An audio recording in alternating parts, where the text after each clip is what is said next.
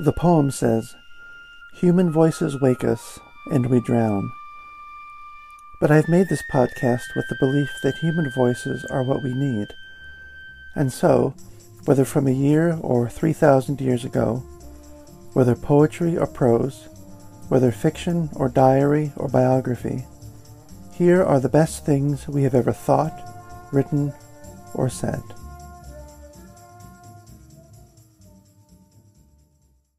We were four guys. I met Paul, said, "Do you want to join me band?" You know. And then George joined. Then Ringo joined. We were just a band who made it very, very big. That's all. And that, of course, is John Lennon. And somewhere else he just comes around and says, it's not like we were anybody important.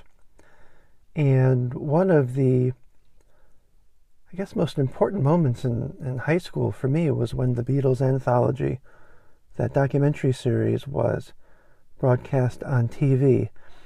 And a few months ago, I came across a copy of the huge hardback companion to that series, ten by thirteen inches. It is the coffee table, not just a coffee table book, uh, for a dollar. And I just started looking through it. And I realized that the first twenty pages or so are just a scattering of quotations. This is something I would do, uh, is what it struck me as, a scattering of quotations from all four of the Beatles, just talking about their upbringing, uh, about their lives before, it looks like before uh, John, Paul, and George went off to Hamburg, and, uh, and Ringo up until that time, although he wasn't in the Beatles yet, just talking about their upbringings. And I thought, who else born in the last century would be given this gift of a ten by thirteen, you know, five hundred page hardback book, which is filled with illustrations, notebook, sketches, uh, photographs, uh, collage of stuff. Um, is there anybody that we can think of? It would have to be probably a movie star or another musician, maybe a perhaps a politician could do this. Um, and in the past, uh, I've looked at this kind of situation and been like, why is this the story that is allowed to be told in a ten by thirteen hardback? What stories aren't being told because all of this production value, for instance, is being put into the Beatles? But in this case, with this huge book, I think it fits quite wonderfully, because usually, as usual with the episodes that I do on quote-unquote advice, it's not a list of do's and don'ts. It's just a, um, it's just a collection of ways that people have lived, the things that they remember, the things that got them to the point where they're the public people that we know now. And so I thought it would be fun for the next hour or so to just look at my favorites from those quotations from John, Paul, George, and Ringo, and just see what they say, and just imagine what our equivalents of this would be, or indeed how many people living in Liverpool at the time, or in London, or anywhere in England, would have had slightly similar, uh, but also p- perhaps slightly different versions of all of these memories. And you'll forgive me, you'll probably hear the page turning more than you usually do in this episode, uh, again, because the book is so large. And we'll start with what uh, John Lennon has to say. He was born in October of nineteen forty. He says, "My mother and father split when I was four, and I lived with an auntie, Mimi. Mimi told me my parents had fallen out of love. She never said anything directly against my father and mother. I soon forgot my father. It was like he was dead. But I did see my mother now and again, and my feeling never died off for her. I often thought about her, though I'd never realized for a long time that she was living no more than five or ten miles away." And he says, "The worst pain is that of not being wanted, of realizing your parents do not need you in the way you need them. When I was a child, I experienced moments of not wanting to see the ugliness, not wanting to, not wanting to see, not being wanted, This lack of love went into my eyes and into my mind. I was never really wanted. The only reason I am a star is because of my repression. Nothing would have driven me through all that if I was, quote, normal. And it's worth noting here that uh, all of John Lennon's quotes, of course, end in nineteen eighty, when he was, uh, when just after he had turned thirty years old. That's incredible. And, of course, the other three Beatles, um, this went on, uh, their quotations go on until they're in their fifties. So John Lennon's quotations here are much closer to youth the whole way through, and I think that says something as well.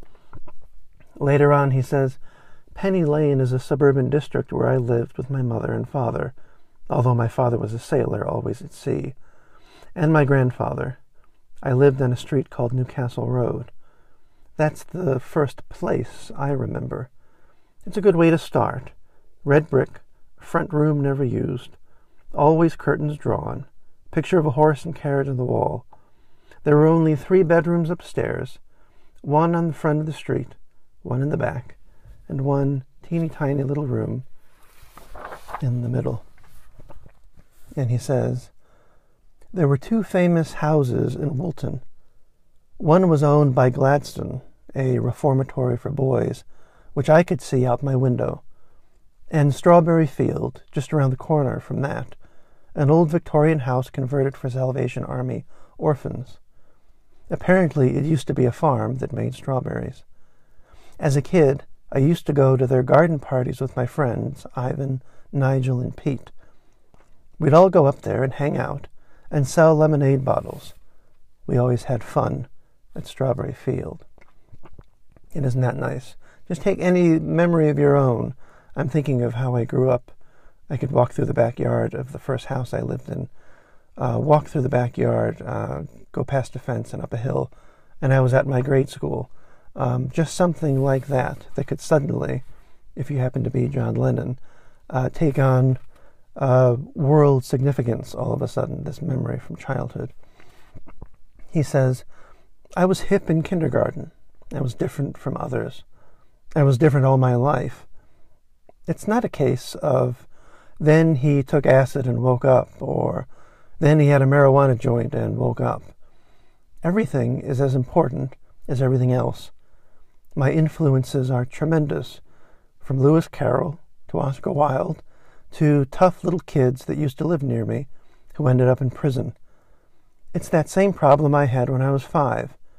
There is something wrong with me because I seem to see things other people don't see. He says, all kids draw and write poetry and everything, and some of us last until we're about eighteen, but most drop off at about twelve when some guy comes up and says, you're no good. That's all we get told all our lives. You haven't got the ability. You're a cobbler. It happened to all of us, but if somebody had told me all my life, yeah, you're a great artist, I would have been a more secure person. They should give you time to develop, encourage what you're interested in. I was always interested in art and came top for many years, yet no one took any interest. I was always a rebel because of whatever sociological thing gave me a chip on the shoulder. But on the other hand, I wanted to be loved and accepted. That's why I'm on stage, like performing, like a performing flea, because I would like to belong. Part of me would like to be accepted by all facets of society and not be this loudmouth, lunatic, poet, musician. But I cannot be what I'm not. What the hell do you do? You want to belong, but you don't because you cannot belong. He says, Liverpool is cosmopolitan. It's where all the sailors would come home on the ships with the blues records from America. We were hearing old, funky blues records in Liverpool that people across Britain or Europe had never heard about or knew about, only the port areas. There is the biggest country and western following in England, in Liverpool, besides London. I heard country and western music in Liverpool before I heard rock and roll. The people there, the Irish and Ireland, are the same. They take their music very seriously. They were established, there were established folk, blues, and country and western clubs in Liverpool before rock and roll. And he says, I'm an Elvis fan because it was Elvis who really got me out of Liverpool. Once I heard it and got into it, that was life. There was no other thing. I thought of nothing else but rock and roll, apart from sex and food and money, but that's all the same thing, really. Rock and roll was real. Everything else was unreal. It was the only thing to get through to me. It was the only thing to get through to me out of all the things that were happening when I was fifteen. And don't we all have that feeling every now and again? It was the only thing to get through to me out of all the things that were happening when I was fifteen. I had no idea about doing music as a way of life until rock and roll hit me. That's the music that inspired me to play music. And this is when he finally gets into his first uh, band, the Quarrymen. Uh, we eventually formed ourselves into a group from school. I think the bloke whose idea it was didn't get into the group. We met in his house the first time. There was Eric Griffiths on guitar, Pete Shotton on washboard, Len Gary, Colin Hanton on drums, and Rod Davis on banjo, and somebody named Ivan Vaughn. Ivan went to the same school as Paul. Our first appearance was in Roseberry Street. It was on their Empire Day celebrations. They had this party out in the street, and we played from the back of a lorry. We didn't get paid. We played at blokes' parties after that, perhaps got a few bob, but mostly we just played for fun. We didn't mind about not being paid. The Quarrymen is the name of the group before it turned into the Beatles. The original group was named after my school, which was Quarry Bank, and had a Latin motto which meant, out of this rock. That's symbolic. Out of this rock you will find truth. And he says, it was through Ivan that I first met Paul. Seems that he knew Paul was always dickering around in music, and thought he would be a good lad to have in the group. So one day, when we were playing at Woolton, he brought him along. We can both remember it quite well. The Quarrymen were playing on a raised platform, and there was a good crowd, because it was a warm, sunny day. What a what a fly-on-the-wall kind of memory that must have been, uh, to have just seen that happen on that warm, sunny day. And he says, we asked George to join us because he knew more chords, a lot more than we knew. We got a lot from him. Paul had a friend at school who would discover chords, and these would be passed around Liverpool. Every time we learned a new chord, we would write a song around it. And here he is talking about uh, talking about his mother, when his mother died. It says, she got killed by an off-duty cop who was drunk after visiting my auntie's house where I lived. I wasn't there at the time. She was at the bus stop, and he ran her down in his car. It was the worst thing that ever happened to me. We'd caught up so much, me and Julie, in just a few years. We could communicate. We got on. She was great. And I thought, fuck it, fuck it, fuck it. That's really fucked everything. I have no responsibilities to anyone now. Twitchy, that's uh, his mother's second husband or just boyfriend. Uh, Twitchy took it worse than me. Then he said, who's going to look after the kids? And I hated him. Bloody selfishness. We got a taxi over to Sefton General where she was lying dead. I didn't want to see her. I talked hysterically to the taxi driver all the way, ranted on and on the way you do. The taxi driver just grunted now and again. I refused to go in, but Twitchy did. He broke down. It helps to say, my mummy's dead, rather than my mother died, or my mother wasn't very good to me. A lot of us have images of parents that we never get from them. It doesn't exercise it, bang, gone, but it helps. First of all, you have to allow yourself to realize it. I never allowed myself to realize that my mother had gone. It's the same if you don't allow yourself to cry or feel anything. Some things are too painful to allow yourself to cry. Some things are too painful to feel, so you stop. We have the ability to block feelings, and that's what we do most of the time. These feelings are now coming out of me, feelings that have been there all my life, and they continue to come out. I don't know if every time I pick up a guitar I'm going to sing about my mother. I presume it'll come out some other way now. All art is pain expressing itself.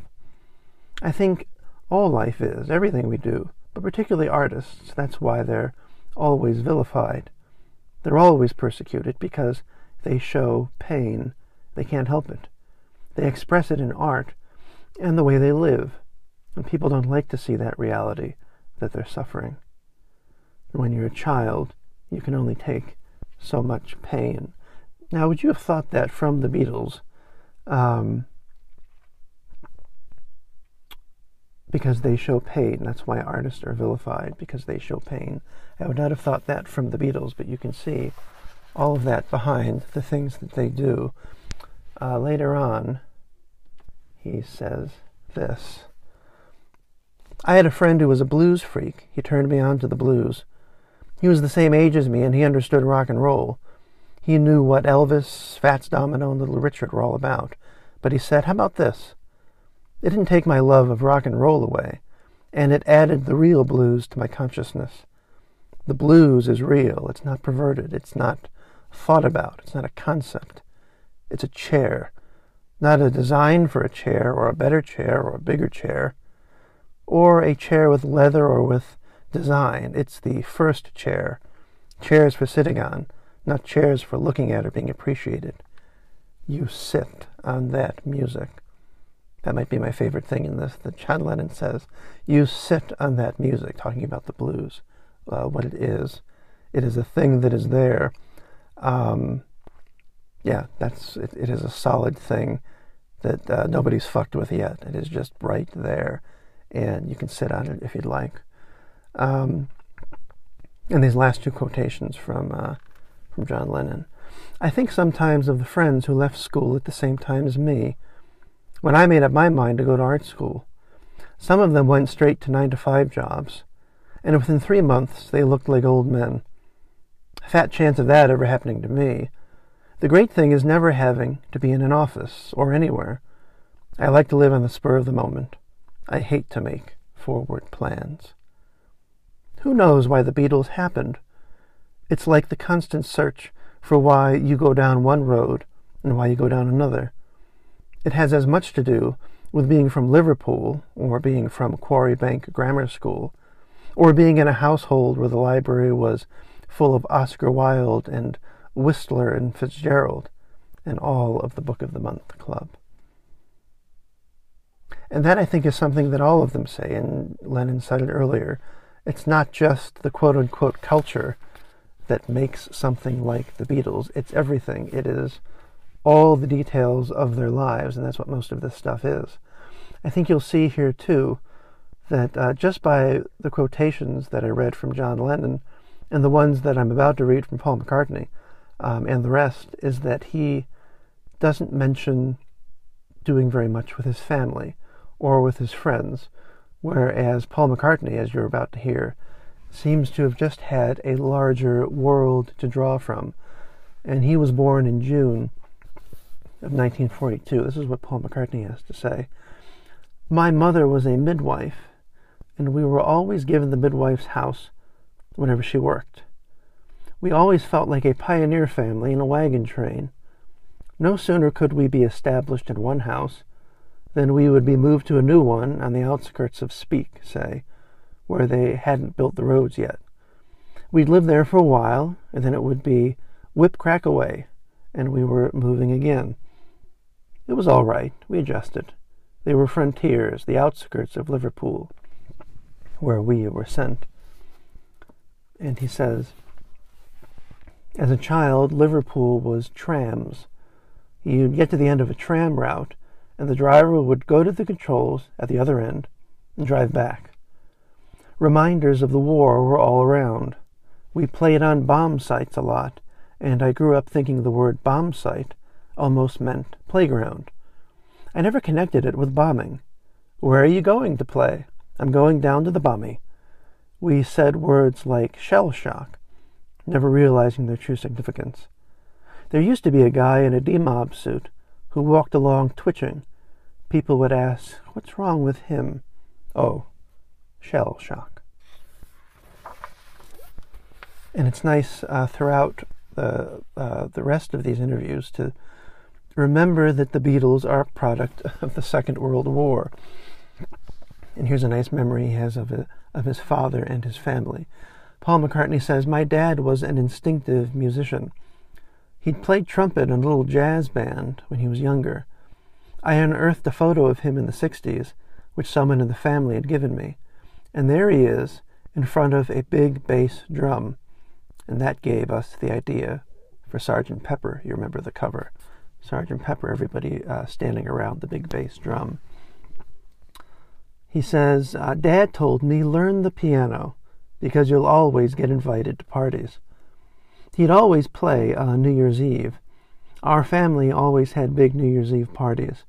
They were some of the best parties I ever remember, because everybody got together. When I used to talk to John about his childhood, I realized that mine was so much warmer. I think that's why I grew up to be so open about sentimentality in particular. I really don't mind being sentimental.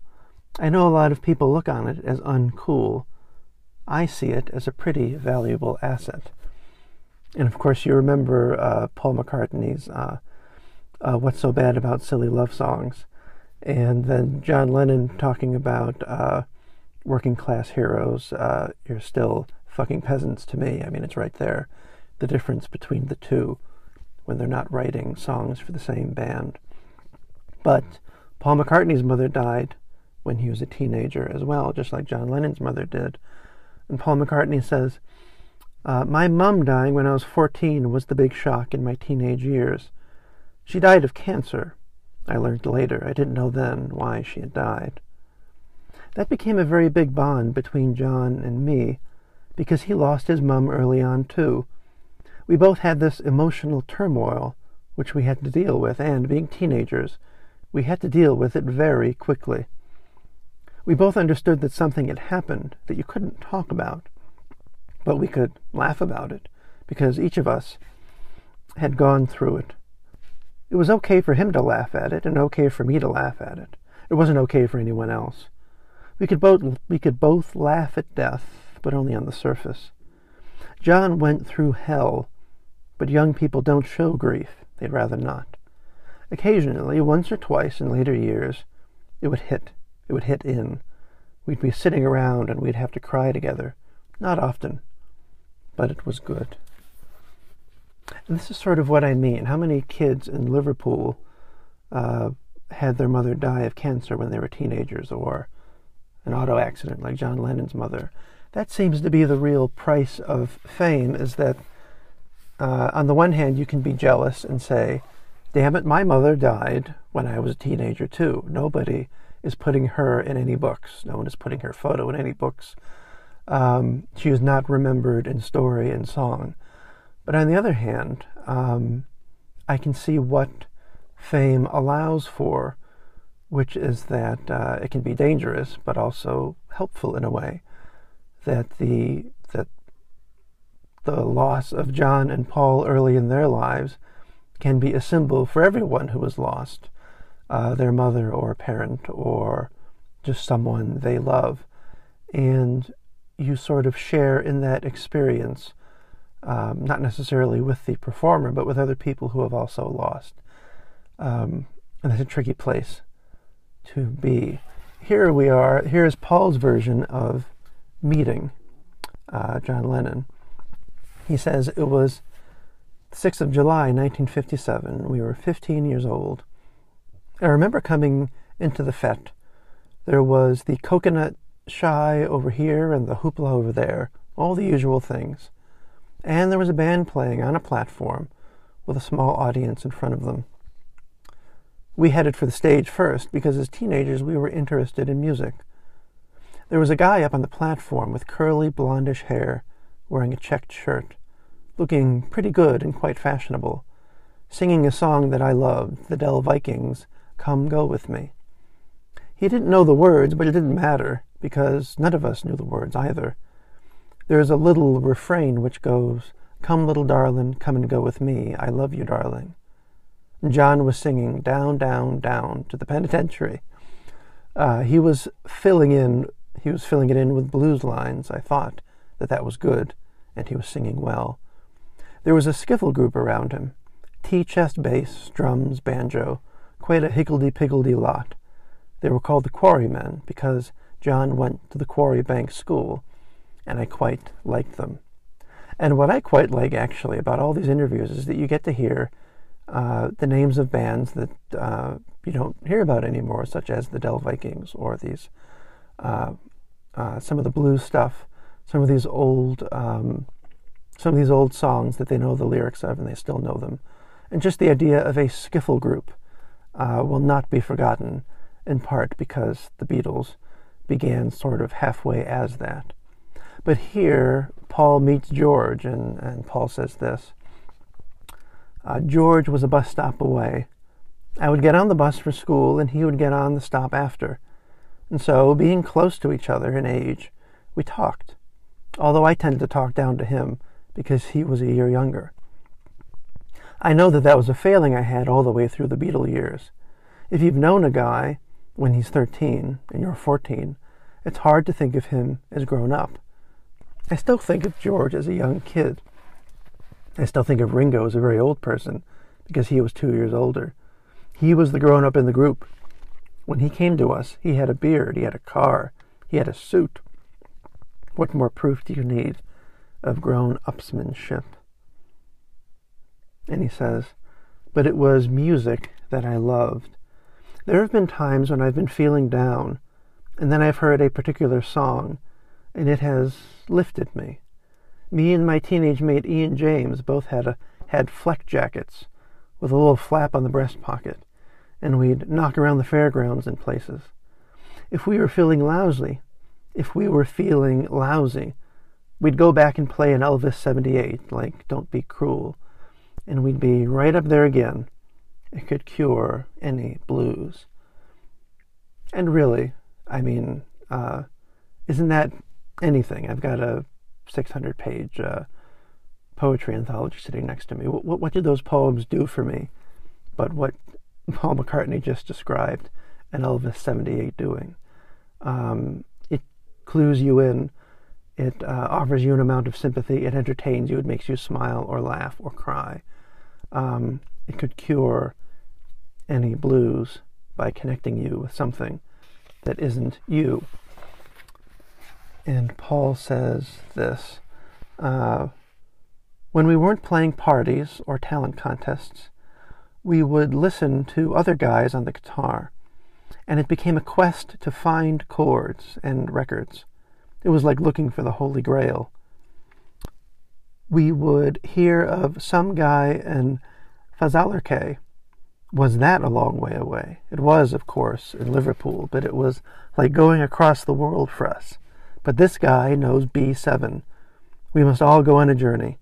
So a little crowd of us would get on the bus there. It would be enough that he knew B seven. We'd sit down, "O Guru, we hearest thou know is B seven, please show it to us." "Certainly, kids." And then we go home. "We hey, we know E, A, and D. Now let's get B seven. We didn't know exactly how to do the last part of B seven for quite a while. And this is the last quotation from uh, Paul McCartney. He says, "We did Love Me Do, and I saw her standing there. And we got the basis of a partnership going," he and John Lennon, of writing these songs. "One of us would come up with an idea, and then it would seesaw. So there was a mild competitiveness in that we were ricocheting off our ideas. Love Me Do was very much G and G seven, C and D. Not too hard. The harmonica is a great bit. John was a good harmonica player. He had a chromatic note.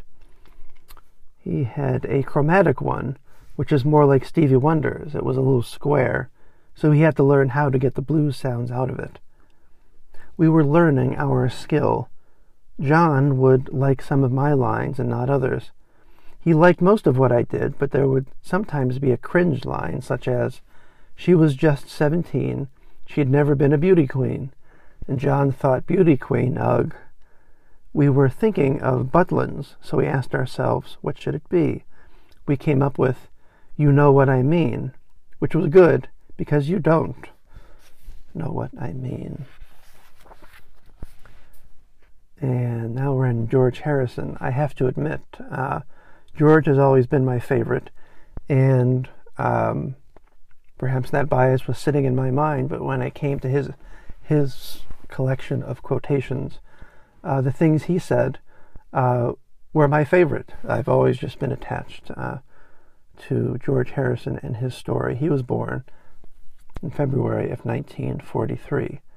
And how about this? Um, have you heard this uh, about any other famous person that you have admired since you were a teenager? He says, "My earliest recollection is of sitting on a pot at the top of the stairs having a poop, shouting, 'Finished.'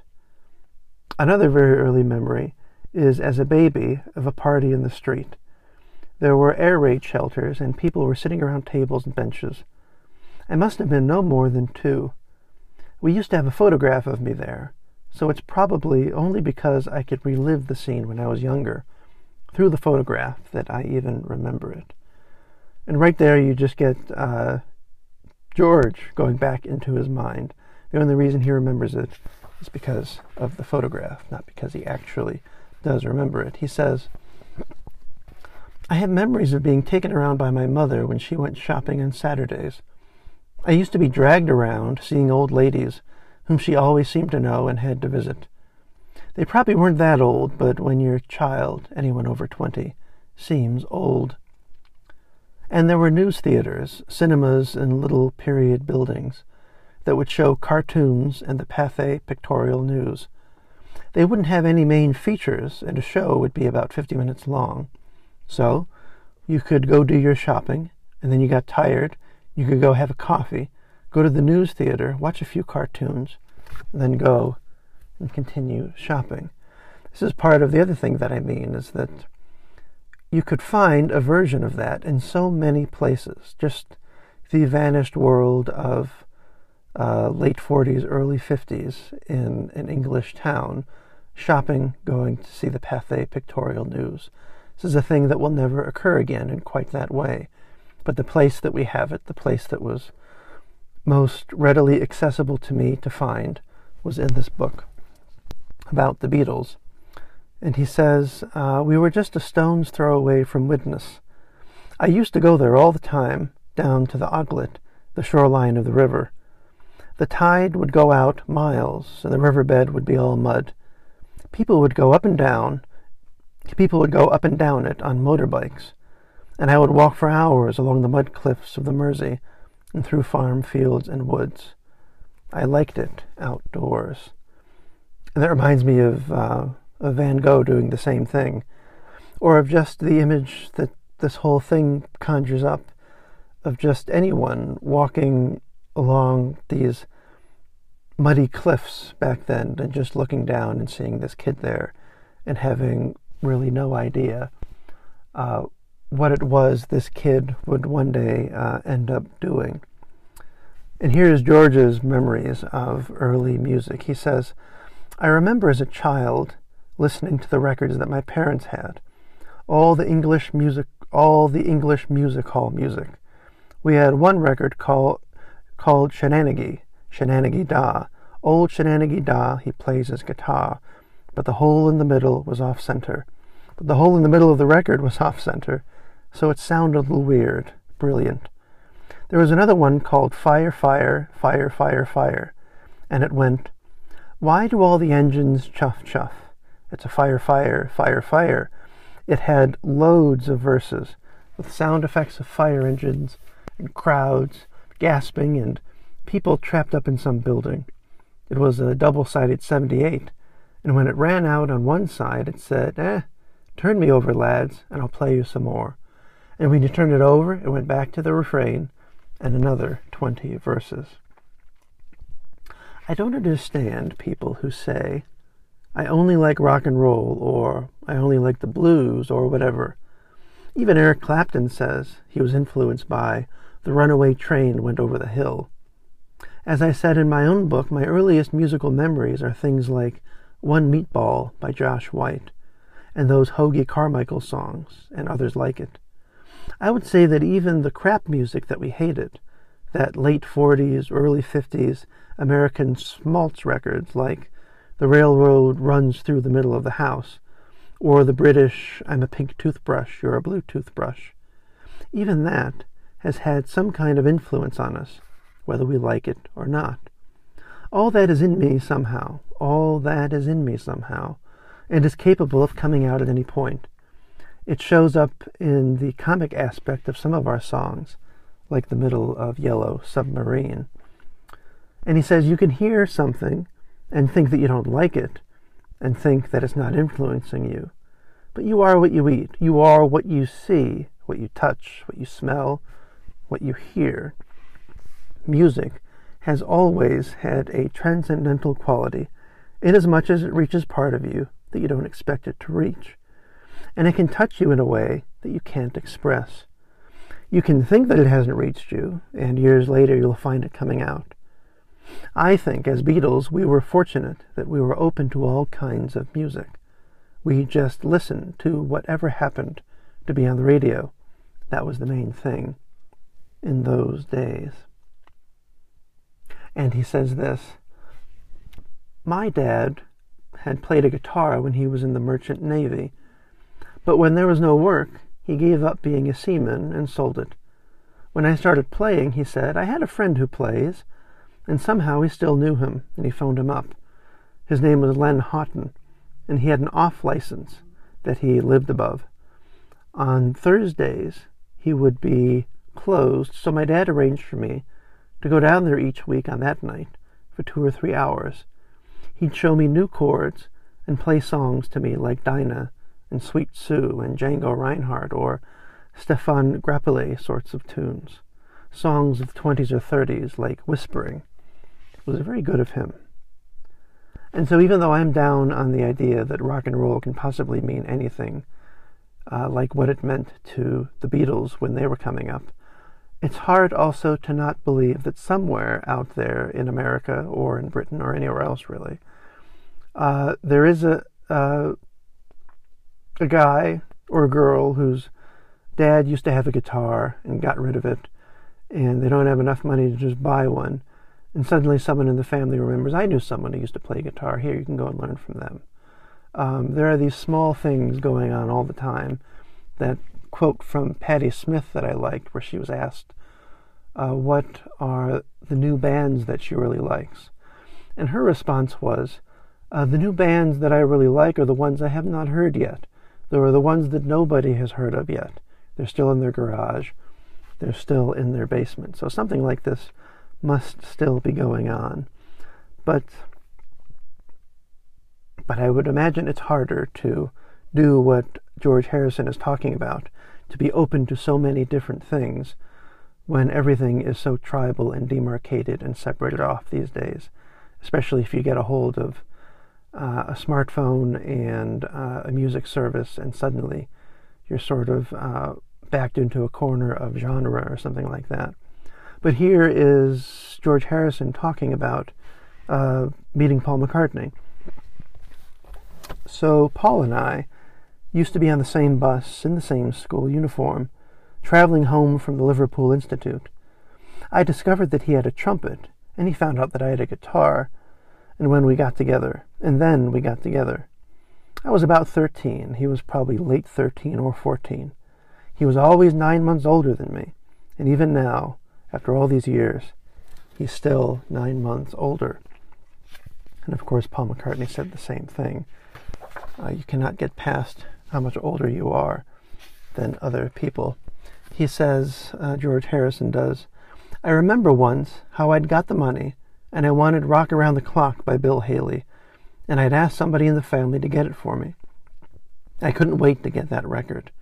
They came home and they gave me a record and said, oh, they sold out of Bill Haley, so I got you this one. And it was the Deep River Boys, and I thought, oh no, fucking hell. It was such a disappointment. That was the first record I didn't get. I've learned in my life that you mustn't disappoint people who are counting on you. I remember my mother going uh, to Best Buy when I was in high school, uh, stopping at Best Buy on the way home from her job as a grade school teacher and getting me the new Pearl Jam record, and I guess that would have been the equivalent if she had come home with something other uh, than Pearl Jam. And this is a nice memory of George Harrison going to see Eddie Cochran uh, as a teenager. He says, "I saw quite a few shows, the best being the Eddie Cochran one. This was a couple of years later. He was backed up by an English band, and I remember Eddie Cochran well. He had his black leather waistcoat, black leather trousers, and a raspberry-colored shirt. He came on doing What I'd Say, and as the curtains opened, he had his back to the audience playing the riff. I was watching his fingers to see how he played. There was a funny break in between songs, and he was standing at the microphone, and as he started to talk, he put his two hands through his hair, pushing it back. And a girl, one lone voice, screamed out, 'Oh, Eddie!' And he coolly murmured into the mic, 'Hi, honey.' And I thought, yes, that's it. Rock and roll." And he says, "When I was thirteen or fourteen, I would sit at the back of the class and try to draw guitars, big cello guitars with F-holes and the little solid ones with cutaways. I was totally into all of that. I even tried to make a guitar, which was very bold. And in ignorance, you can do virtually anything." I love that. In ignorance, you can do virtually anything. If I knew what uh, what writing a long poem would have been like, or what the the work would go into it, or the reputation of it, or how nobody does it anymore, and the reasons nobody does it anymore, and why poetry isn't this and that anymore, and all of this stuff. If I had known all of that, would I have still written to the House of the Sun? Probably not. But in ignorance, you can do virtually anything, and you at least give it your best shot. Here are two, are these, yeah, two last ones from George Harrison. So George Harrison is the youngest one. John Lennon is the oldest one. So that while uh, while uh, George and Paul are still in high school, John is at art college, and he helps get them into uh, some of the parties. Uh, George says, "One art school party in Liverpool, in a flat in the students' accommodation, was the first all-night party I ever went to. It was, it was even designated an all-nighter. And the rules were that you had to bring a bottle of wine and an egg for your breakfast. So we bought a cheap bottle of plunk from Yates's Wine Lounge and put our eggs in the fridge when we arrived. The great thing about the party, and I'm sure John and Paul would agree, was that somebody had a copy of What I'd Say by Ray Charles, a forty-five R P M with part two on the B-side. That record was played all night, probably eight or ten hours nonstop. It was one of the best records I ever heard. I puked up next morning. Cynthia was there." I believe that's the name of his first wife. Uh, Cynthia was there, and I remember saying drunkenly to her, 'I wish I had a nice girl like you.'" And I love that quote, not just for the Ray Charles bit, but also where they got the wine from, Yates's Wine Lounge. Um, is it possible that the only reason anyone will ever know that Yates's Wine Lounge ever existed is because of uh, a remark by George Harrison, Y A T E S. When I stop recording here, I'm going to go and see if there's just a picture from old-time Liverpool, maybe, of Yates's Wine Lounge. And here is the last little bit from George Harrison. Uh, "my dad never had a trade, but he had the idea that all his three sons would have different trades. My eldest brother was a mechanic. My second brother did panel beating and welding. So Dad thought, George can be an electrician, and then we can have our own garage. And for Christmas, Dad bought me a little kit that opened up, and inside were screwdrivers and tools, and I thought, oh God, he really does want me to be an electrician. That was depressing, because I had no chance of being one." and we'll hear a little bit more about family, a family reaction to being in a band, from what Ringo has to say about himself. Ringo is uh, is the oldest one. Is that right? Let me go back to John. By a few months, is that right? October nineteen forty, July nineteen forty, yeah, just by a month or two. But he was the first one to become truly uh, professional. And remember, he didn't uh, join the Beatles until after they got back.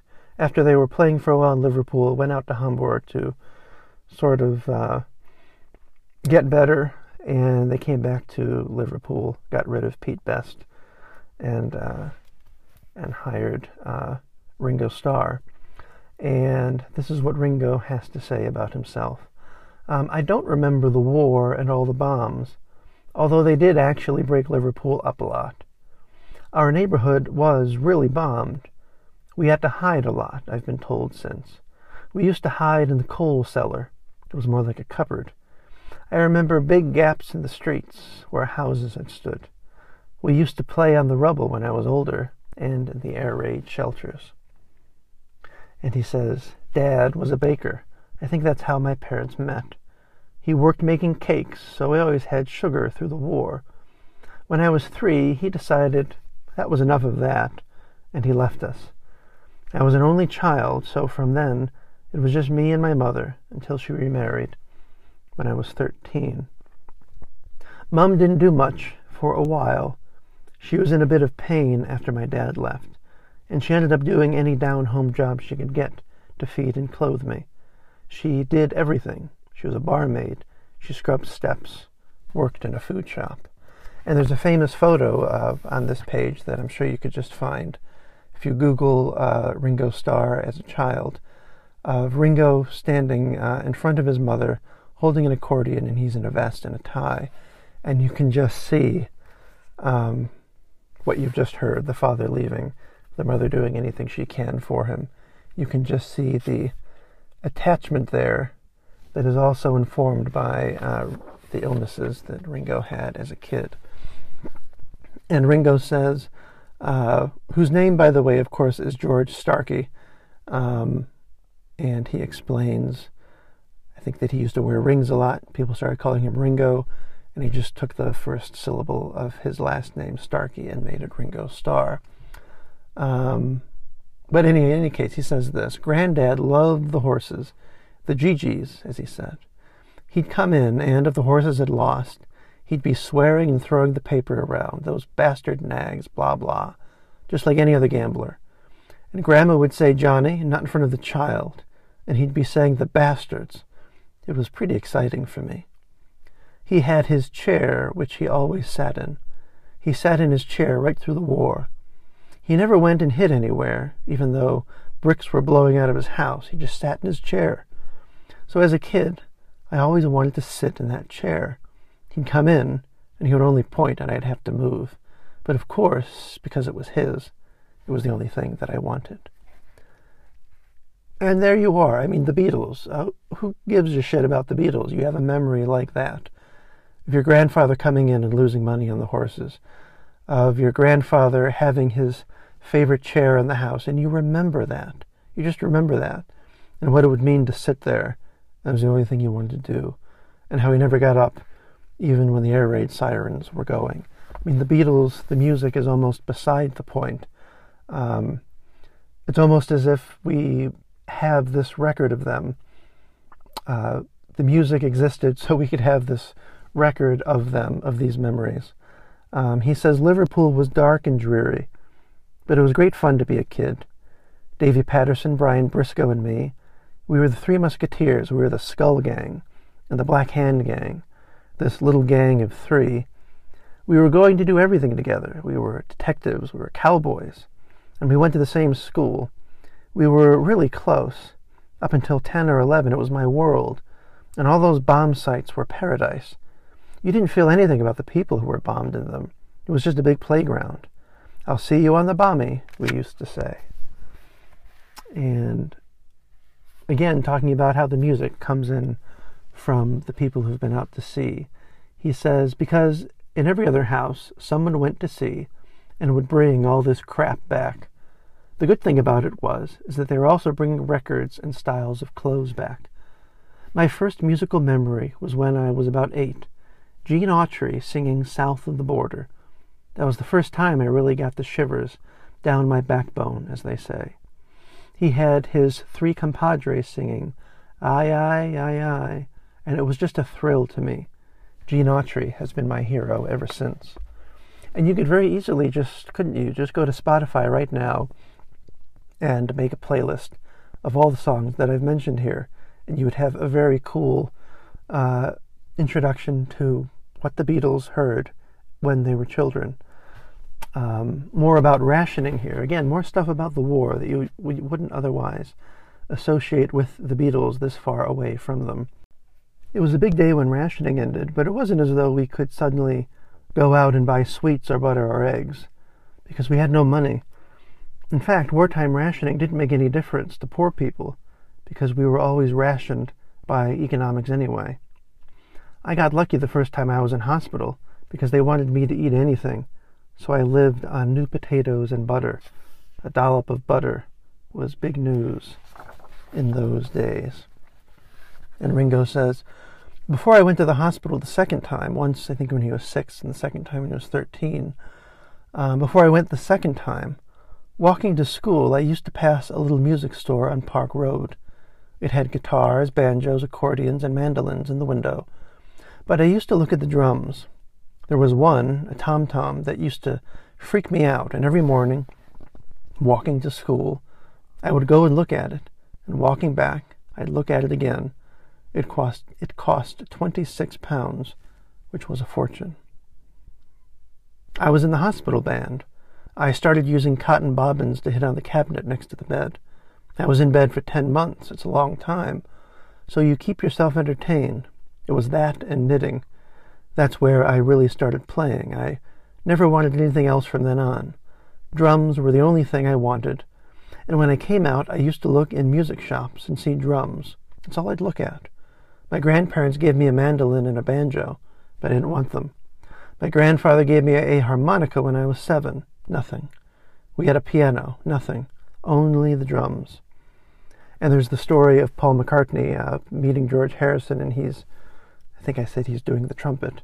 And he suddenly, Paul McCartney realizes, well, I can't sing, obviously, if I'm playing the trumpet. So he gets rid of that.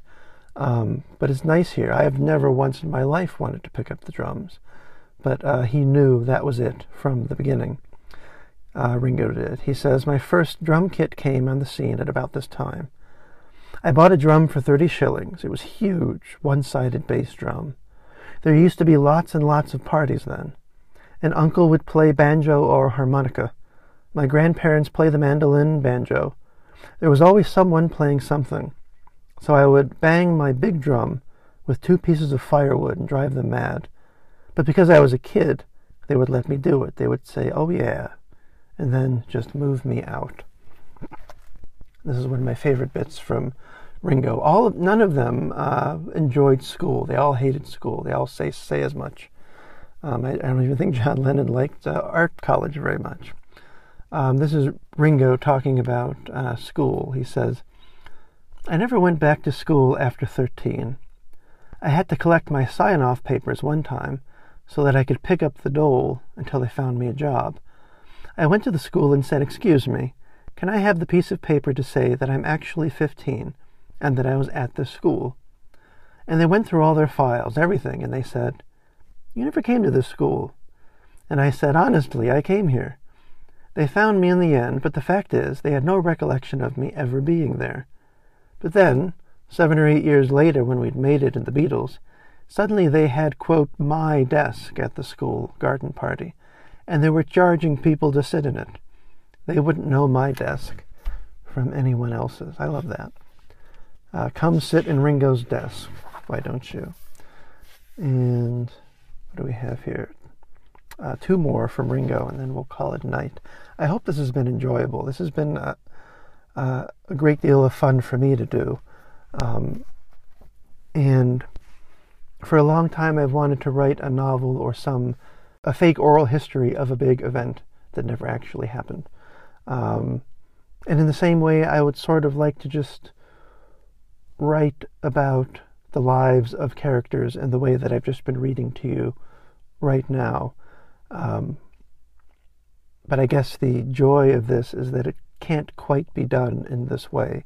And that's why this book, the first twenty or so pages of this book, are so incredible, because it is so hard to find otherwise. And especially with somebody like the Beatles, it's hard to find because the Beatles are all covered over with the sixties and everything that came after that. Um, and here you get to imagine them before they were all of that. And this is Ringo talking about uh, making the decision to, uh, to join a band. At one point, he got a, quote, regular job, so he didn't have to be conscripted. And this is what he says. In nineteen fifty-nine, the Army decided that anyone born later than September nineteen thirty-nine would not be conscripted, which includes him. Uh, I'd made it by ten months, and that's when I thought, great, now we can play. And I left the factory and decided to go professional with Rory. Uh, Rory and the Hurricanes was the name of the band. Uh, we had a big family meeting. Imagine this. We had a big family meeting when I asked to go with Rory and the band up to Butlins to play in the Rock and Calypso Ballroom for sixteen pounds a week. Up until then, I had been playing just at night or on some afternoons. And Ringo says, I come from a long line of laborers and soldiers, and I would have been the first in our line to get a piece of paper saying he was actually something, an engineer. That's the job they wanted him to get, an engineer. I remember my uncles, my aunties, and the boss of the factory saying, you'll come back in three months, and you'll only be semi-skilled when you do. But I said, I don't care. Drums are my life. I want to be a musician, and I'm going away with Rory, the Butlins, to fulfill this dream. You wonder if he said it quite that cogently uh, in the middle of this room with his parents and his uncles and his aunties. You can imagine his mother as well, an only child. Uh, and he wants to go uh, up to Butlins to make sixteen pounds a week playing the drums. Um, but that is what he did, um, which I did. I stopped work at twenty. I've always believed I'd be playing drums. That was my dream, although through my life I've forgotten that dream occasionally and let substances take over. And then we come to the point where we have in the other interviews. I believe that Ringo, who's touring uh, on the continent as well, with Rory and the Hurricanes, ends up in Germany at the same time that the Beatles, with uh, with Pete Best and I think Pete Sutcliffe is the guy's name, are in Hamburg also playing. And as mentioned earlier, Ringo is known as sort of the professional musician among them, but he's not a Beatle yet. And this uh, last quote from Ringo is sort of on the verge of them all ending up in Germany and in, in a year or so, uh, uh, changing the world, you might say, when they come back. Uh, Ringo says this, and I will say thank you for listening to this. And uh, here we are, Ringo. My apprenticeship with Rory and the Hurricanes. We were real professional. We'd go away to play and come back to Liverpool. That's what I was doing while John, Paul, and George were still getting it together. We were going well, we were doing so well, that when the first offer came to go to Hamburg, we turned it down. But in the autumn of nineteen sixty, we, we eventually went to play in Germany, and that's when I met the Beatles. Whatever happened to those guys?